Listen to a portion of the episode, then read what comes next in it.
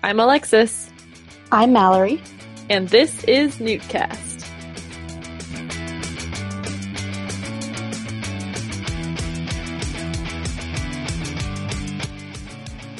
All right, all right. So it's been a while since we've had an episode up, but we're happy to be back. We'd call it an intentional holiday break, but really it was just us not being able to do it.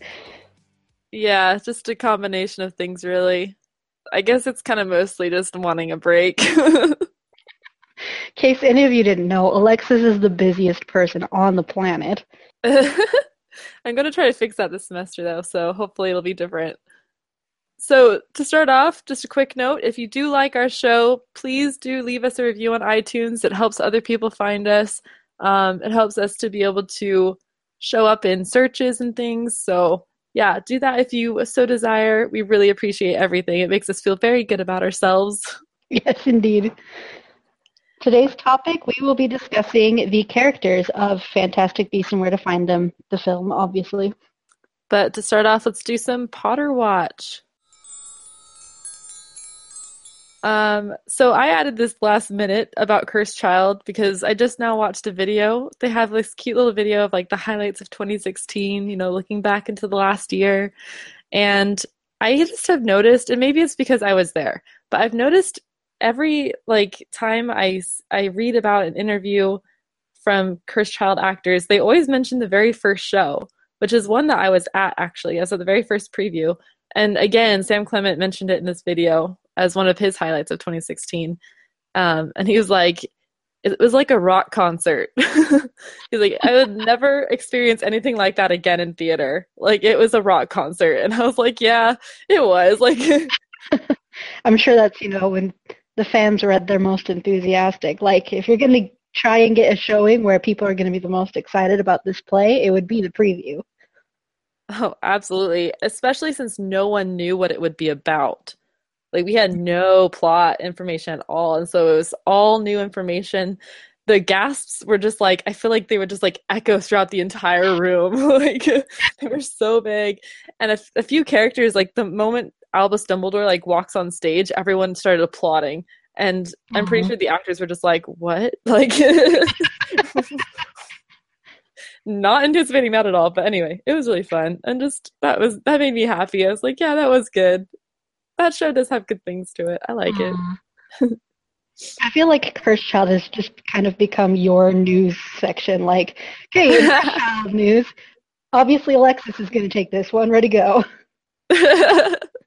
I do have a fondness for it. I like it. I miss it. That It's out too. Most of the news that comes out about it is about the actual stage play and the actors and stuff. And since you're the one who actually saw it, it makes more sense.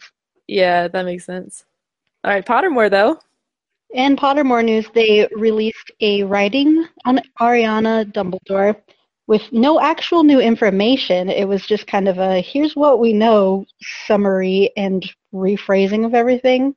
So, given the timing of when that came out, that pretty much confirms that she was an obscurial. If you ask me, like, why else would they release that?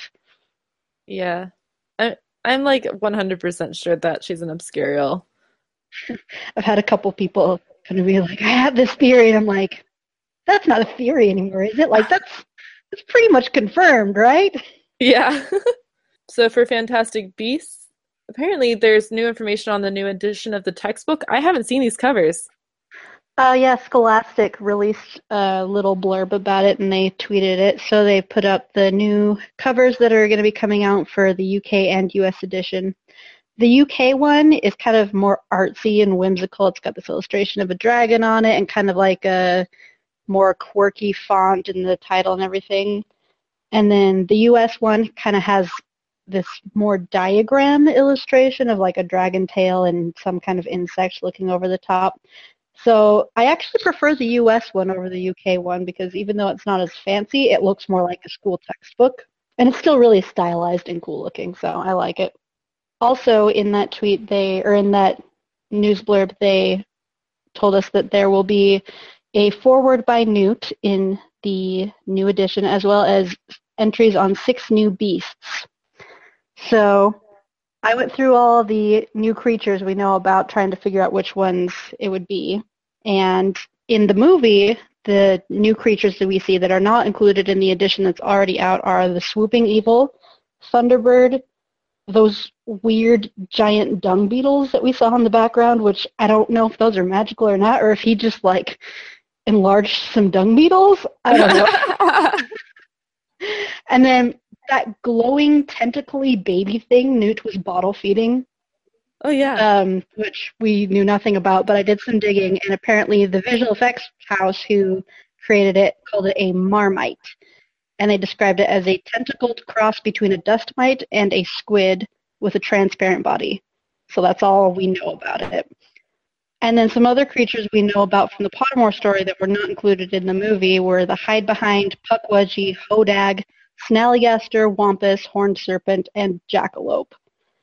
So I would assume that, it, that four of the entries would be the Ilvermorny house mascots because that only makes sense, right?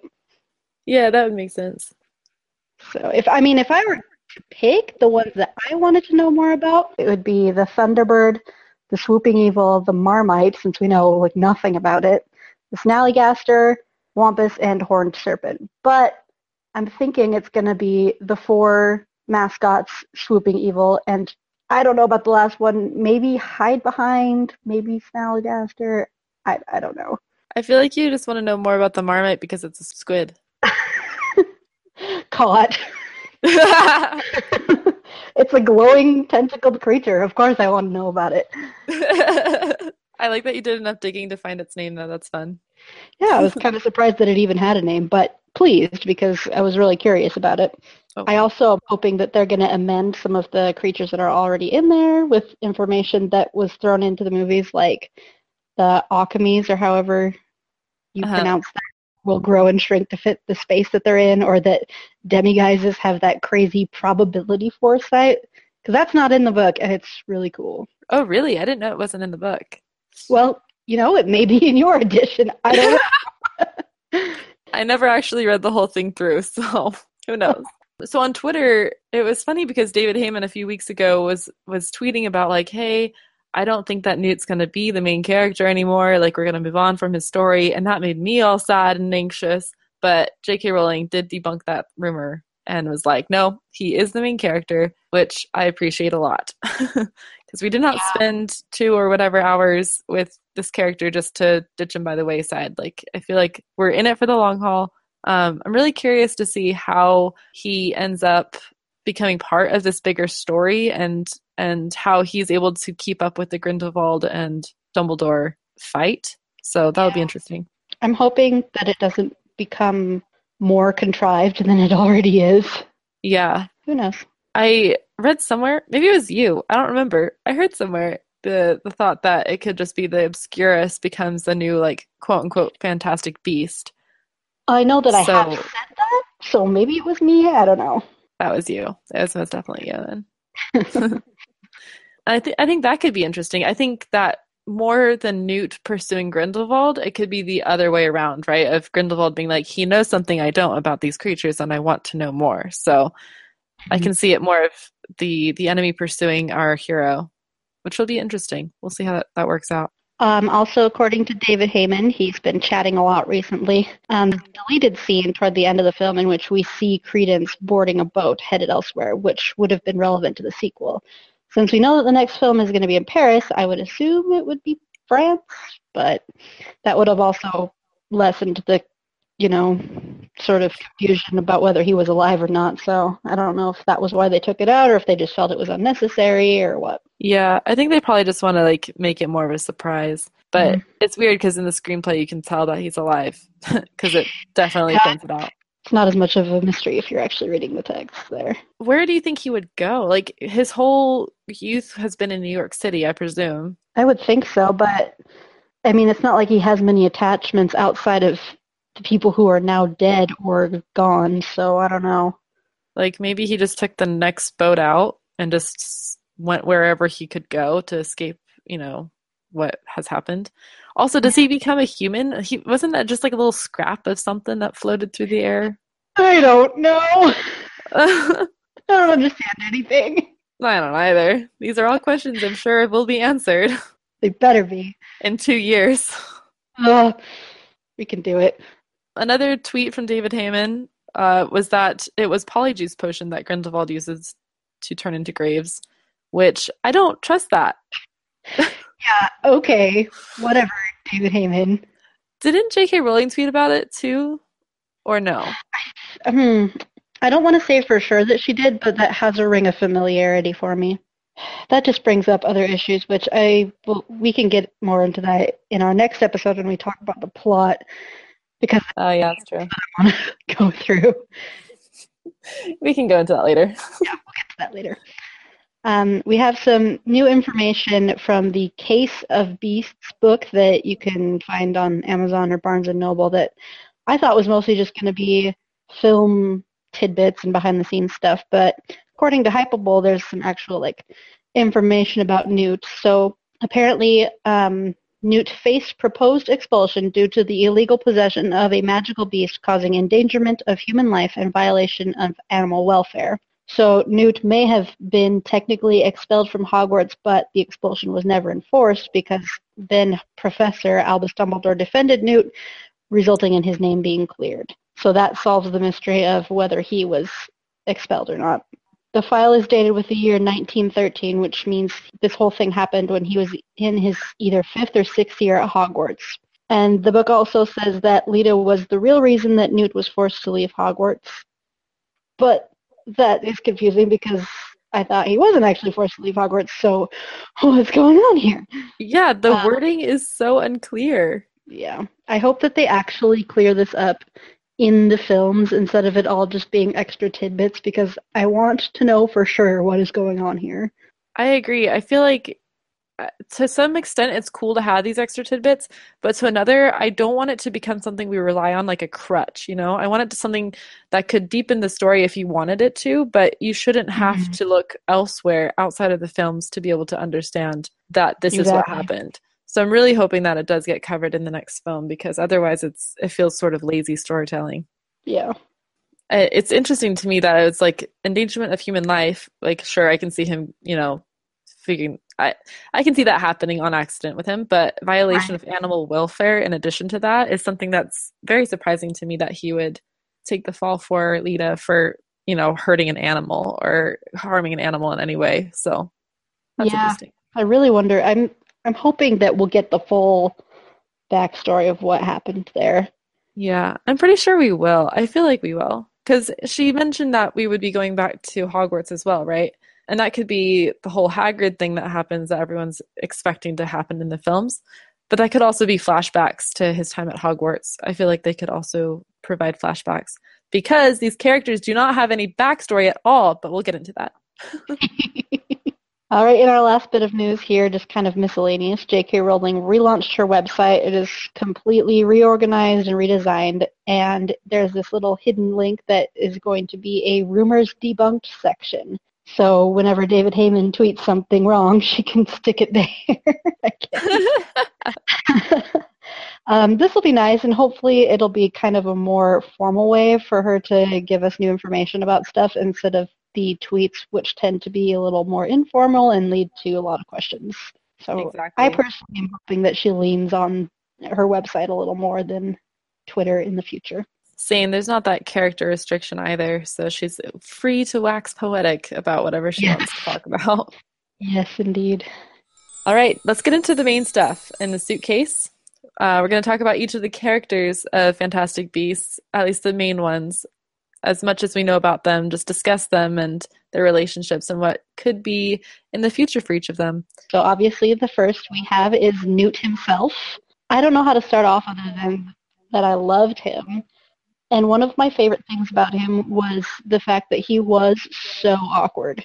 Yes, and he wasn't like awkwardly awkward. He was like believably awkward. And I don't know how to explain that any better than that, but I just really appreciated it. And I think that's something that Eddie Redmayne definitely has unlock. He knows how to do that Yeah. sort of thing. That endearing awkward, I guess. Yeah, I, f- I mean, if I'm getting you correctly, I feel like I know what you mean because there's a sort of awkward you see on screen where you feel uncomfortable and you're not sure if it's bad acting or if it's intentional. And then there's the kind of awkward that Newt was, where like I remember the first time watching, just being like, "Is he ever going to look another human being in the eye?" Because mm-hmm. he would just so much eye contact avoidance, just really skittish around people. Clearly, his attention wandered all the time. It was uh, he Eddie Redmayne did such a great job. Yeah, agreed, hundred percent. And I love how much um, in interviews anyway. I get I gathered that he did a lot of research with animal trainers, with people who work with animals for a living. And so it is very believable. He did a very good job acting out these scenes with, I'm sure, these CGI, like maybe like half props and things. I think he did yeah. a very good job selling us on his love for these creatures and, you know, how much desire he has to give them a better life. And I don't know, it just, it was very real and relatable to me. Yeah, you really kind of see him come alive when he's around the animals in a way that he wasn't before with people. And it shows yeah. that, you know, he's not always just spacey and weird. It's just that he prefers animals over people. Yeah, exactly. There's that article that I'm sure a lot of people have read who, who are listening right now that talks about um, how Newt Scamander represents a protagonist, a male protagonist with traditionally female character traits, yeah. which is a really big refreshing thing to see on the big screen. And it's not something that he's made fun of for, I don't think at all it's just something that is the fact of life. This is who he is. And also, it's a strength for him, right? It's not like these traits are a weakness or hold him back in any way. Um, the nurturing, the sensitivity, the honestly, a lot of the Hufflepuff traits in general are what make him so endearing and also what helped him along his quest to to protect these animals and yeah to get out of the the situation that he gets himself into another thing that i liked about him um, is that with his interactions with people, you can tell that once he's decided that he likes someone, he gets very attached to them. And he seems actually pretty perceptive of people's emotions if he's actually paying attention to that person.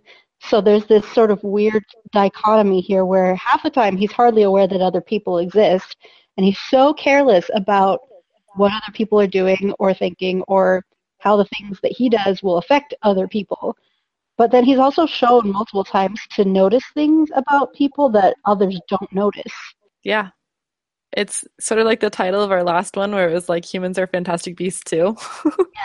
I think as soon as he recognizes this is so weird, but as soon as he recognizes a person as like just as important as his beasts, then he starts to to really read them right and I think really care about them. And as soon as Newt cares about a person, I think that that really shows in the way he interacts with them. Um, another bit about Newt that we'll get into more in the plot episode we talk about, but he really is so irresponsible.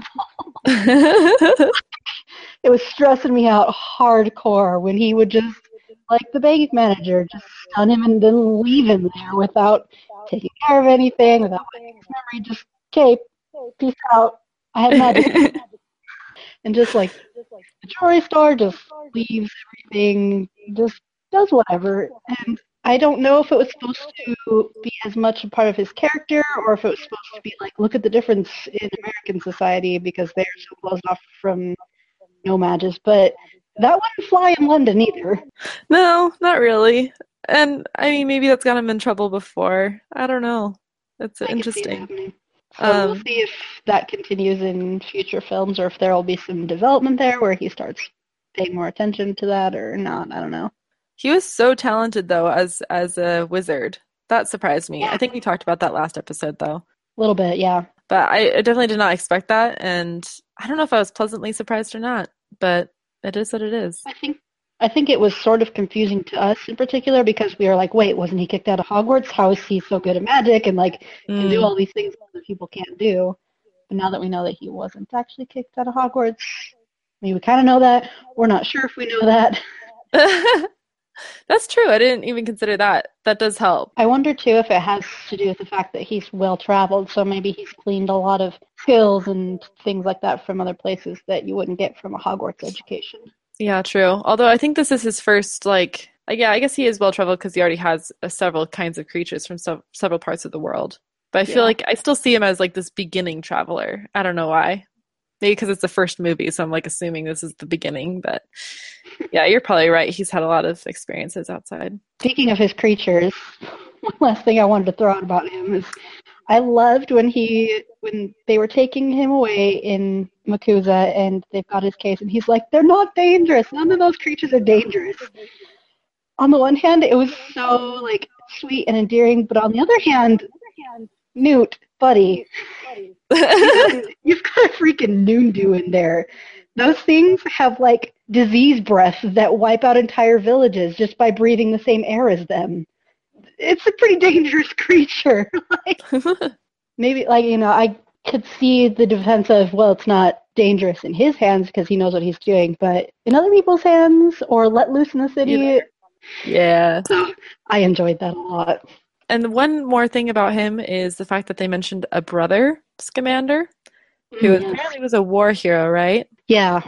And apparently was known worldwide because I think it was was it an American that recognized the name?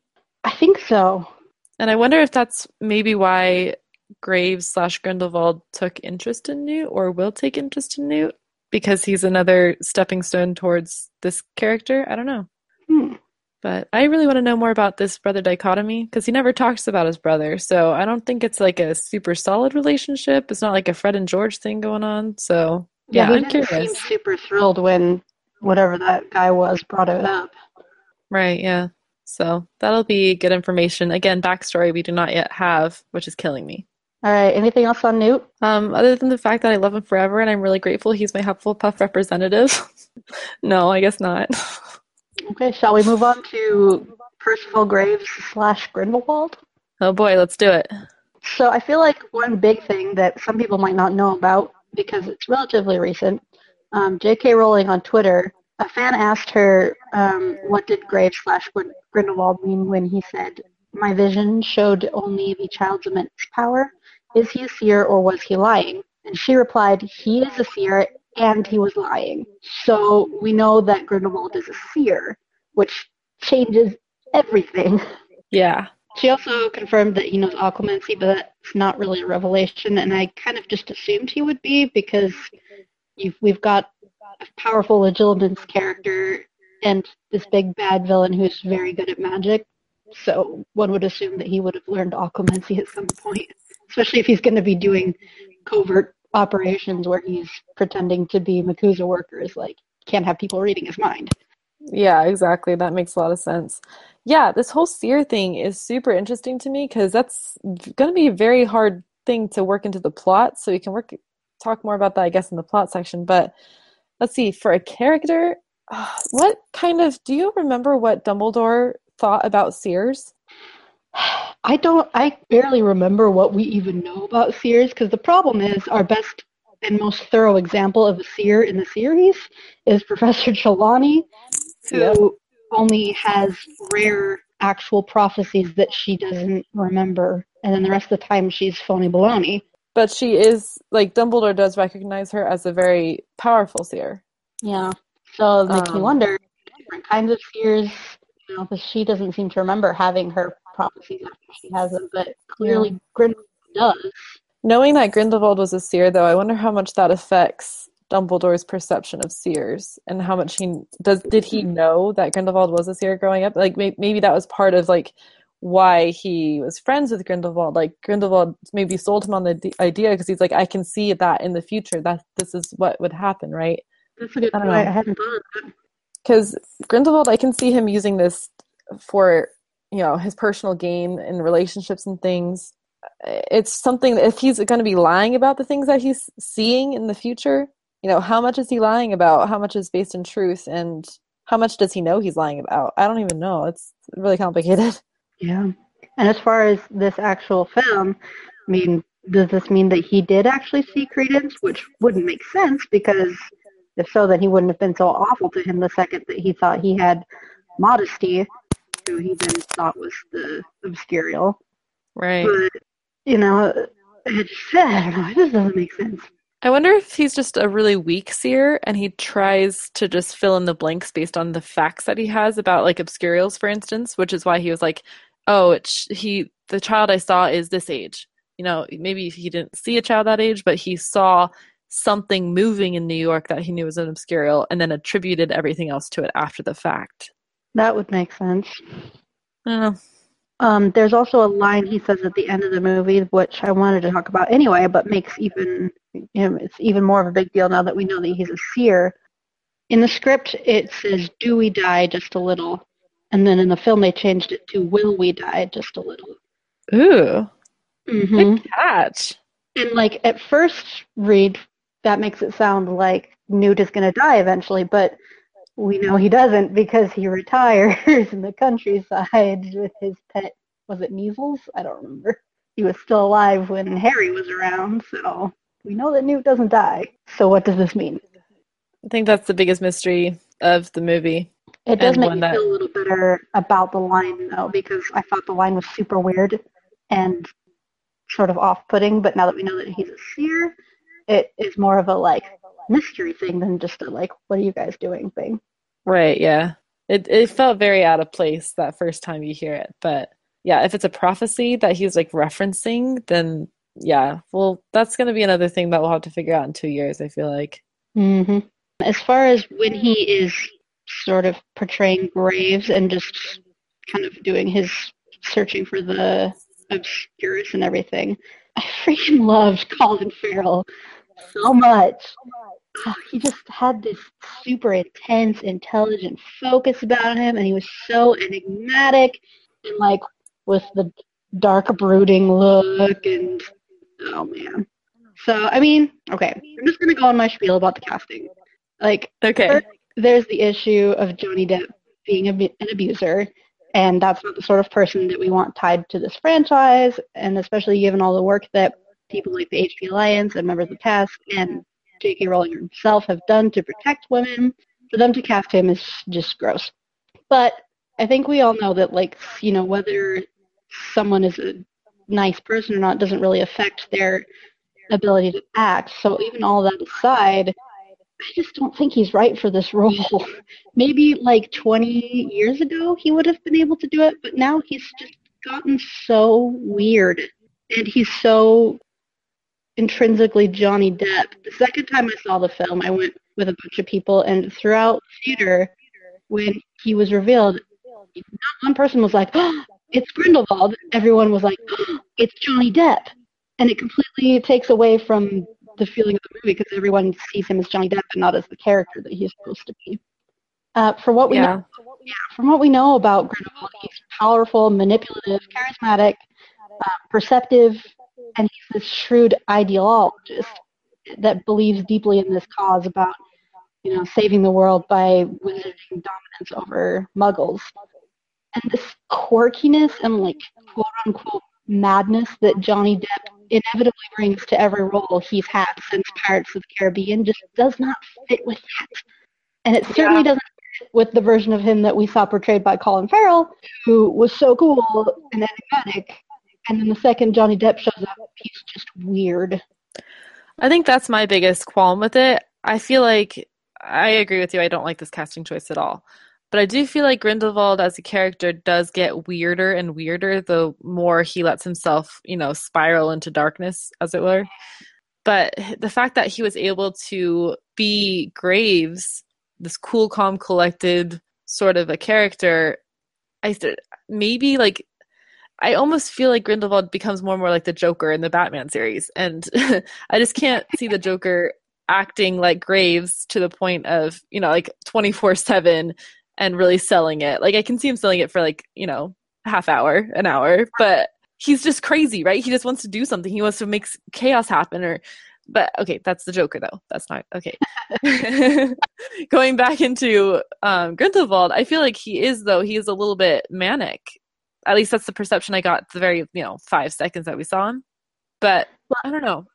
Yeah, well, I mean, from the books and the Harry Potter films too, you know, he, we know that he is a little off and quirky and just kind of this, you know, he is weird, but it's, I don't know, I feel like it's the wrong kind of weird. And you know it would be really cool, really nice, is if for each of the next four films they just pick another actor just as good as Colin Farrell and have be Grindel- have Grindelwald be disguised as his character for the whole movie with the reveal as, reveal as Johnny Depp at the end. Like, plot wise, it would be terrible, but at least we wouldn't have to deal with Johnny Depp the whole time. Yeah. Would be like, oh, where's Grindelwaldo? oh my gosh. I can see J.K. Rowling doing that too because I don't think she's very happy with this casting choice, and I can just see her being like, you know what? If you're if you're not going to change the casting, I will, and like writing it in. Like, And in film, that's not Grindelwald. oh man. Anyway, Drank a magic potion that made him Johnny Depp, and he lost the potion. but alas, I feel like you know. Hopefully, we've exhausted the bad guy disguised as someone else for the entire film thing. It's been done three times over now, so Yeah, yeah. Especially with Cursed Child, like, yeah. I'm Oh. done. Let's, let's move on. Oh, there was one other thing I wanted to say about him. Where was it? Oh, here it is. Okay. There's a line that Queenie actually says about Leta where she says she was a taker, you need a giver, which actually reminded me of Grindelwald because there is this interesting parallel with the phrasing there. Um, it reminded me of this interview that J.K. Rowling did with Emerson Spartz and Melissa Anelli, like way back in the day and she's talking about Grindelwald, and she said, I think that he was a user and a narcissist, and I think someone like that would use it, would use this infatuation. She was talking about uh, Grindelwald using Dumbledore's romantic interest in him to his advantage because he wanted Dumbledore to join his cause. Oh. I hope that they continue on with that theme of people who, you know, use their friendships or romantic romantic relationships to get what they want from people who are trusting them maybe not so wisely. Yeah, I didn't even consider that. I, for some reason, I always thought like, oh, they both like each other, but especially after what we saw him do with Credence. Yeah. You can tell that he's got this kind of appeal to him and he knows how to use that to his advantage, which is so different from Voldemort, who doesn't really give a crap what anyone thinks about him as long as they obey him and submit to him. I think Voldemort had that uh, ability though in his school days, for sure. He did, but he did. I don't think he really. I don't. I don't think he was aware, as aware of it as he as Grindelwald was. Like he was Okay. charming and whatever, but he. I don't know. That wasn't his method that he used to get what he wanted. It definitely worked to his advantage, but it wasn't his. Hey, like I'm gonna charm my way into. You know, he he fell more back on the threats and the power manipulations and things like that. Yeah, I can see that now. Yeah, I see what you mean. Anyway, I think that is everything I have for Grindelwald now. Sorry. He's probably No my favorite thing to talk about with all this, so. Yeah, I mean, he's definitely going to be the driver for the future plots of all of the movies. So even though he had like, you know, two minutes basically of fame, Yeah. of recognition. I, I do see you wrote a note down that said that he seems to have a soft spot for Tina, which was really interesting to me. Yeah. And I wonder if it was Grindelwald just liking her and thinking she was enjoyable, or if Graves, before he took his place, you know, if she was sort of one of his favorite employees or whatever, and he was just trying to, you know, stay in character. Sell it. Part of me feels like he would use her because I feel like Tina feels sort of like a outsider, right? She gets fired. She's, you know, just not very appreciated. So I feel like he uses that against her of like, hey, I appreciate you to this extent, right? Like I'm trying to help you just so that maybe down the line she might be useful. hmm And we also know that she's pretty nosy, so maybe he was like, well, if she's going to be snooping around, I want her to like me so that she doesn't have as much reason to Right. suspect me, if anything. So on that note, should we talk about Tina? Let's. As I said before, she's pretty nosy. She doesn't mind her own business, and she gets involved in things, which I enjoyed about her. I like that, you know, she notices something, and instead of just minding her own business or staying where she's supposed to, she pulls a Harry Potter and is like, well, I'm just going to take care of this myself. yeah. And she's an Auror, so she can actually have like the ability to do so. Um, Um, J.K. Rowling on Twitter said that her Ilvermorny house was Thunderbird. That makes sense to me. Mhm. Although I could have also seen her, I guess, as a Horned Serpent. But Thunder Thunderbird makes sense. And a lot of people, I feel like I was reading a couple film reviews, and I've I've seen a trend of people thinking of her character as being the most flat out of the four uh, main characters, the quartet.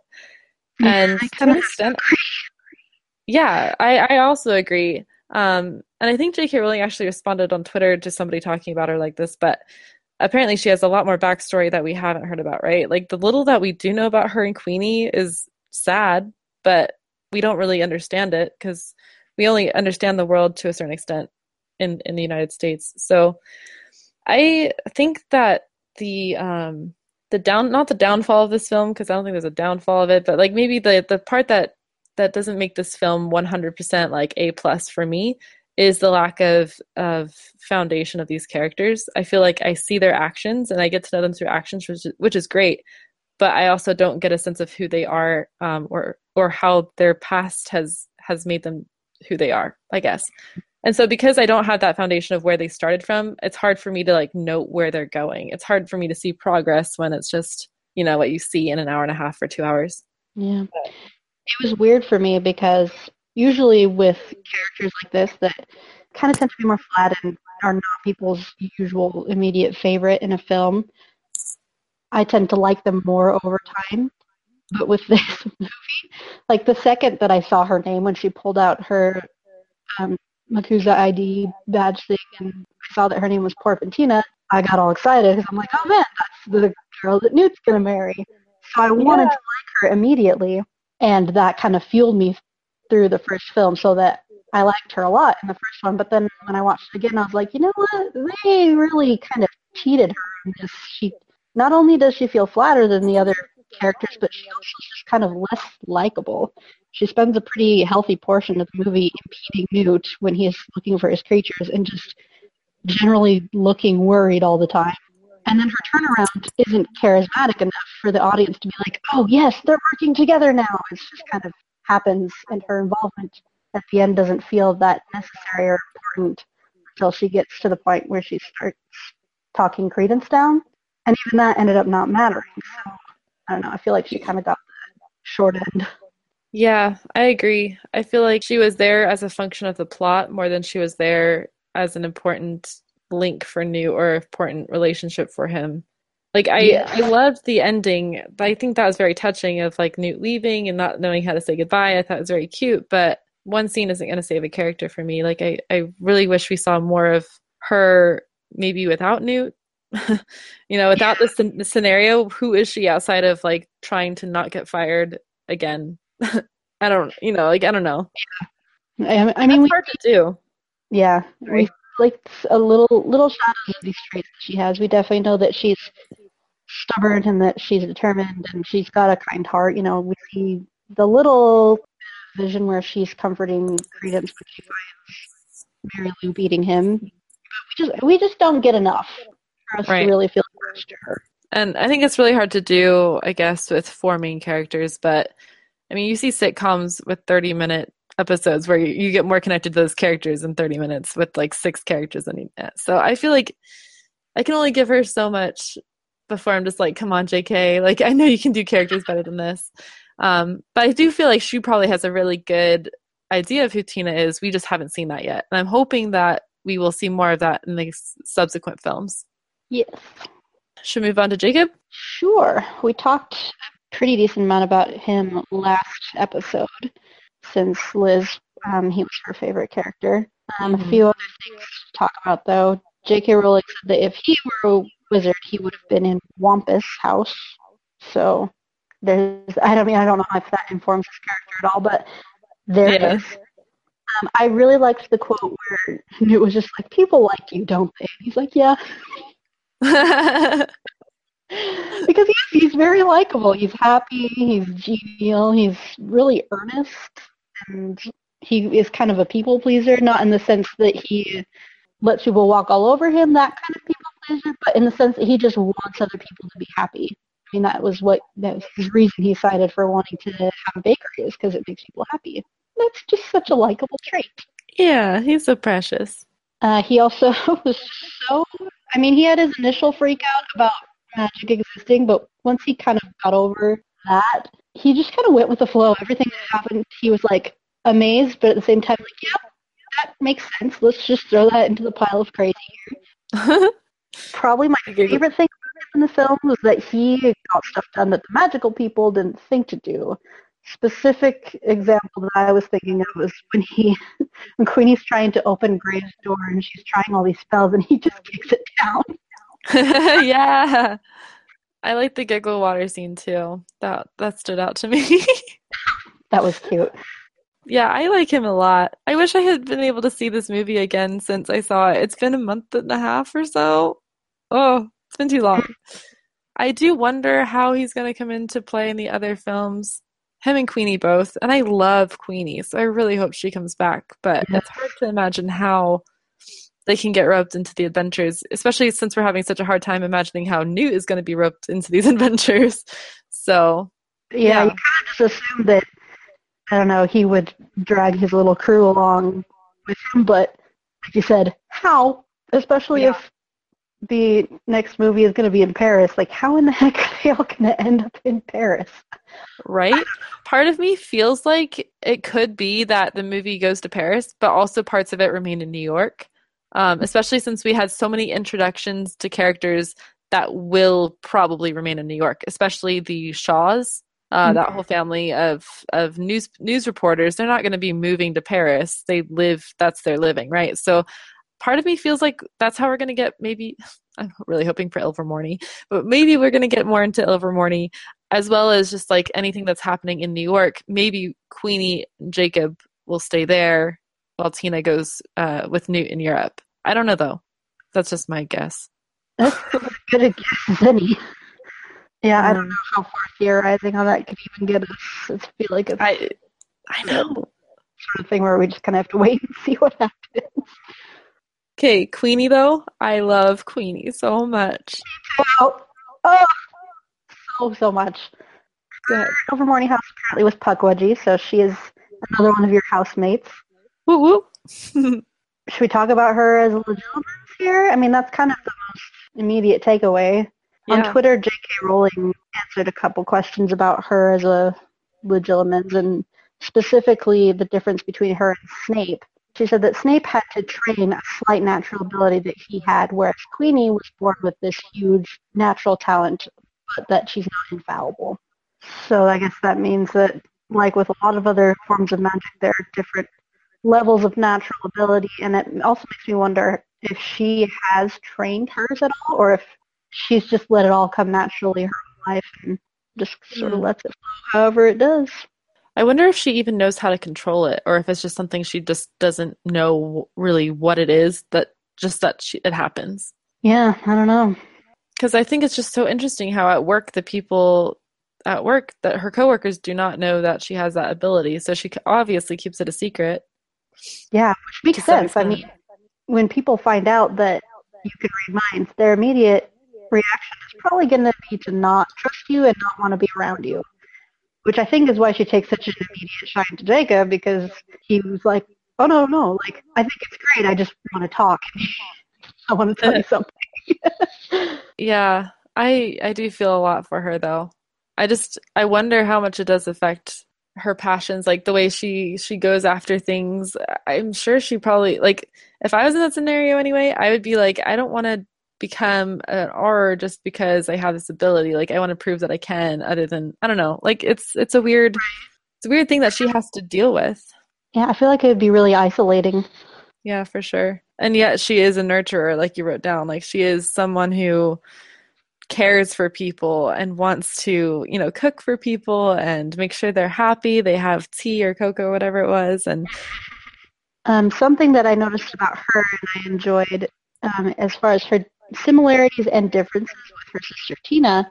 They're both like very stubborn and very like willful and you know they're determined to do whatever they have to do to get things done but they approach their problems differently where tina kind of faces things heads on, head on and just sort of steamrolls her way through whatever situation she's in queenie is pretty manipulative and yeah she's one of those sort of people who on the surface she seems super earnest and open and like she just kind of says whatever she's thinking, but she's that kind of open that's only surface level. And you can tell by the end of the movie that she's very deliberate about what she shares with other people. So, I mean, she'll talk about whatever, and it seems like she's just filling her own mind, but she's really kind of keeping the stuff that matters more secret. Yeah. So I enjoyed yeah, I enjoyed seeing, you know, when she's at MACUSA and she manipulates her boss or whatever to get her to leave like, Hey, you wanna see my lady's things in the suitcase? Ah, oh, that's great. I love that. So yeah. much. Or even, I don't know if this is her boss or her coworker, but when she was just like, "Oh, does so and so know that you've been seeing so and so?" You know, she uses that against someone, which is interesting to me because that is definitely manipulating, you know, based on emotional pulls that people have, which is kind of dark, but because it's Queenie, we're sort of just like, "You go, girl!" Like I don't know, it's just like an interesting. I feel like it was also, you know, different times her sister was in trouble and she had to just Oh, kind of sure. do what she had to do. For sure, for sure. But I wonder if she feels guilty about those instances, right? Where she does use that, or how often she uses it. I don't know. It's hard to tell because when she's in Newt's case with him and like prying into his past, she doesn't seem to feel guilty about it. She just kind of goes for oh. it. She's like, "Oh yeah, sorry. Like I can tell you're hurting, so it's easier to read you." But she doesn't seem to feel guilty about the fact that she just keeps going. Yeah, she doesn't really stop, even though he's like, please stop, please stop. And she just doesn't. It's just interesting to me. But yeah, regardless, she was probably my favorite character in this film, and I hope we see much, much more of her. Oh, I do love her a lot. All right. Credence. I feel uh, so much. Uh, I mean, what is? There's not much more to say about him as a person other than you just feel so bad for him. I know. Like this life of so much oppression that he doesn't even seem aware of his magical abilities. Which that's another question. Is he aware that I he have has? no idea. No, I mean, at the end he definitely is because he's like, hey, I don't want to control it. But that begs the question: Was he controlling it before, or was it completely happening without his knowledge? I don't know if he was controlling it so much as just like maybe slowly realizing that it was him causing all the destruction. Um, especially as it happened to his enemies, right? Anytime someone was like rude to his sister, he would, you know, Right. lash out that night. I'm sure like he was able to piece it together. I'm not sure how much he was aware that he was doing it though. Who knows? I kind of want to just give a shout out to Ezra Miller, who did such an amazing job with him. The I way agree. interactions with Graves in particular, like whenever he touched him and he'd just kind of chased his hand with his face. Oh, dagger. Yeah. I felt like that must have been an emotionally exhausting role to play. Oh, I imagine so. I really wish the character had died, but because it's Ezra Miller, I am happy that he's there. I feel like it would have had a lot more, you know, emotional significance if he had. But if they've got some grand plan for him in the future films that we don't know about, then fine. But if they just had him live for the heck of it, then boo. Boo. No, he'll be back for sure. I think David Heyman talked about that. Mary Uh, Lou Barebone? Man, she was so scary. Yeah. I didn't like her at all. Oh, But I just why did she adopt the kids that she adopted? Because it sounded like she knew they she adopted from wizard families. I know that was so confusing to me, and it led to my confusion with Modesty because he finds the wand under her bed, and I thought that it was a real one because she talked about his mother specifically, that she was an unnatural woman. So it makes it sound like she knew that his mother was a witch, in which case, what happened to his mother? I mean, did she kill him or, or kill her? I mean? Yeah. or I don't know, get her lynched or something. I don't know. It's so many questions, and we're probably not going to find out about them because she's dead. Mm-hmm. And I don't know if we're ever Yeah. going to run into Modesty or Chastity again. But yeah, when he I- found her toy wand under the bed, I was really confused because I genuinely thought that both she and Credence were magical. But now I Yeah, me think, too. I don't know. I feel like either okay, I can't remember which one, Modesty or Chastity. Which one's the younger one? Chastity? Modesty. Modesty. Modesty. Yeah. Because Chastity died, didn't she?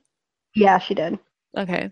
Yeah, because now Modesty is now an orphan again. Um, and I'm wondering if she is a squib or if she does have magical powers that just haven't manifested themselves yet. I feel like this could be a character that comes into play later on. Like three three films from now, she like suddenly appears and is the answer to something. That would be I don't know. Like I, I'm I'm gonna keep a, a tab on her. I'm not done with her yet. And also, if that wand I mean, if she's not magical and that wand is just a toy wand, why would you have a toy wand of all things? Like, can't you just get a spinning top like a normal kid? yeah, seriously. When your mother would like beat you within an inch of your life for having it. What is the point of this? I don't understand. I don't know. I mean, plot wise, I understand because they wanted to do the whole bait and switch thing. Actual character wise, it makes no sense. Unless her parents were wizards and witches. Yeah. Anyway, but back to Mary Lou. I also really want to know how she got so into this whole witch hunt thing. I mean, does she have any scour background or influence in her family or something, or is she just awful? Again, backstory. I want it. I feel like J.K. Rowling has an explanation for why people turn out evil. Maybe we don't get it for every character. Like we don't know why the Lestrange is. It's just like hereditary. But main characters, like I feel like she's a main character. She was like the main antagonist. Yeah, I mean when she crafts a character, she generally, we know, builds up a lot of backstory, at least in her own notes and in her head, that may not actually get revealed in text or film format, but she has it. So yeah, I really to know what it is.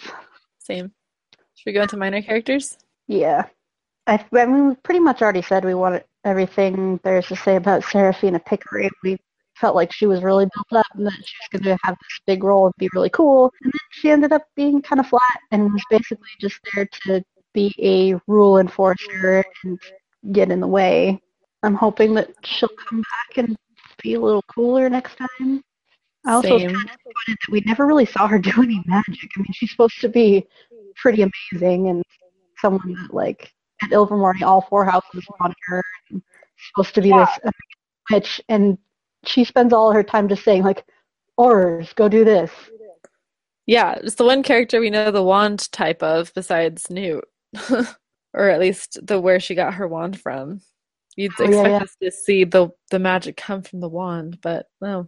Well, I feel like she'll. I feel like she'll be back though, because we've heard so much about her. I, I can't help but think she will be.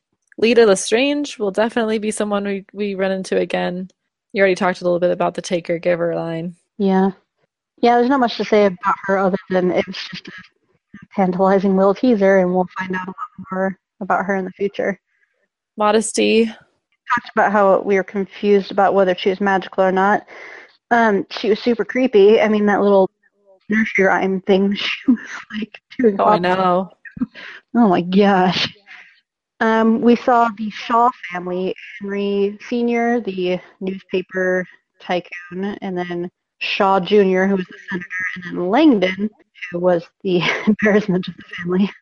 Uh, I feel like at the very least we'll see Langdon again. And I would really I like agree. it if he got, you know, pulled into the whole scourer thing now that he's, you know, seen the magic and we've seen a little bit from the ending with Jacob that the memory removal, you know, doesn't necessarily have to be complete or permanent. So maybe he'll remember things, things will see through the cracks. I would love it if he got recruited by the Scourers because we'd see more of him and also we'd get more on the Scourers, which I'm really interested in. Yeah, yeah, I agree.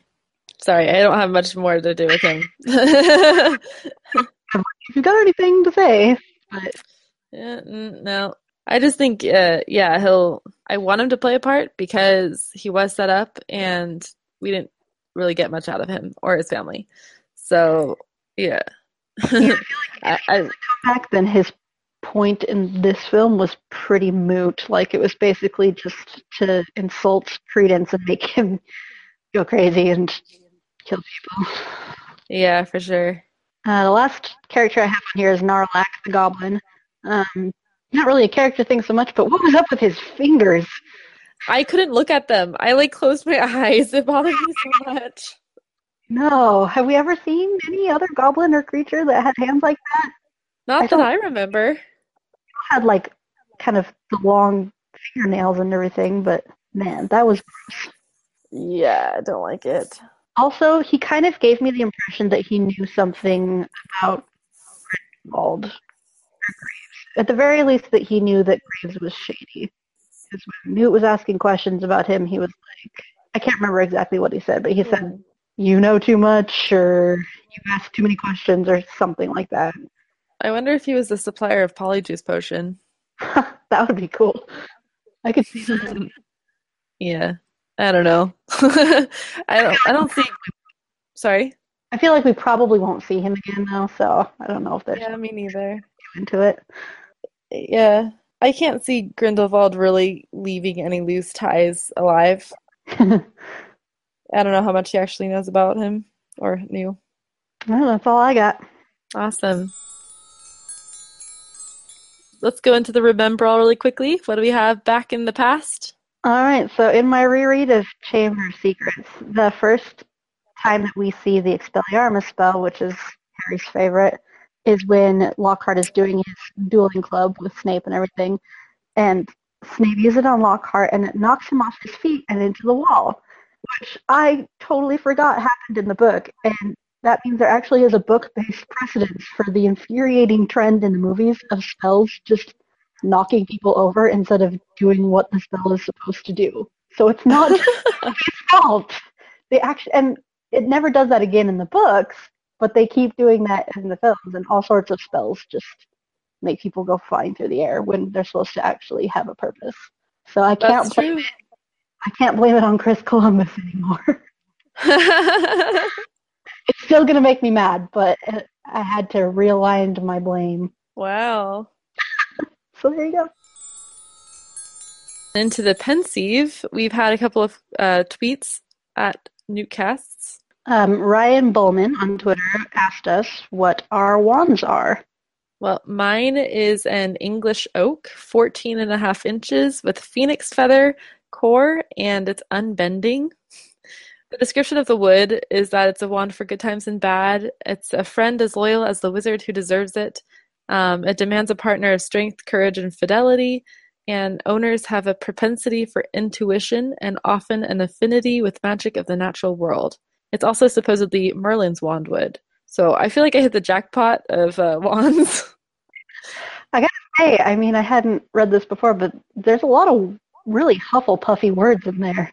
The fidelity. Yeah, fidelity, loyal, affinity with magic of the natural world, which isn't something that's explicitly said about Hufflepuff, but kind of feels. I mean, we've got the head of household being Professor Sprout, and now we've got Newt, Mr. Natural World himself, and it just kind of feels Yeah. like nature house. Yeah, I don't know. I like my wand a lot. I'm pretty proud of it. Uh, my wand is made of hornbeam wood, which is the same wood as J.K. Rowling's, apparently. Ooh. inches. Oh, yeah. It's 11 inches, phoenix feather core, and is pliant. And hornbeam says it adapts quickly to its owner and is nearly impossible for others to use. And it chooses those who have singular passion or obsession, which is nearly always realized. And it tends to absorb its owner's moral code and refuses to act in a way that is contrary to that moral code. That's cool. Yeah, I thought it was pretty interesting and it seems fitting. I don't know if it's more of the like horoscope type thing where like you just pick out the stuff and be like, yeah, this is perfect. yeah, I like it. it's a good one. I like the how it's a s- a singular passion, which is al- Yeah. almost always realized. That's cool. I found that kind of Yeah, for mine, it talks about courage, and I just kind of skip over that. Like, Gryffindor House is the one I least associate with, so I'm just like, "Uh, uh." fidelity. so that's cool. Um, Dylan Rogers was also on Twitter and asked us, pardon the spoilers, but wasn't Grindelwald mentioned in some fashion on the main films at points? Um, yes, he was. We get a lot more about him in the Deathly Hallows book, but he was mentioned a couple times in the films. We saw him sort of in a flashback, the young version of him, and then we also see Voldemort going to his prison and seeing the old Grindelwald and finding the information about where the Elder Wand is. So we don't really get any of the cool backstory that we get from um, Aberforth that we do in the books, but we see him a couple times. Cool, cool. All right. So next time on Newtcast, we will be getting more and more into the plot of Fantastic Beasts and Where to Find Them. We will see you guys in two weeks then. Until then, See you next time. bye.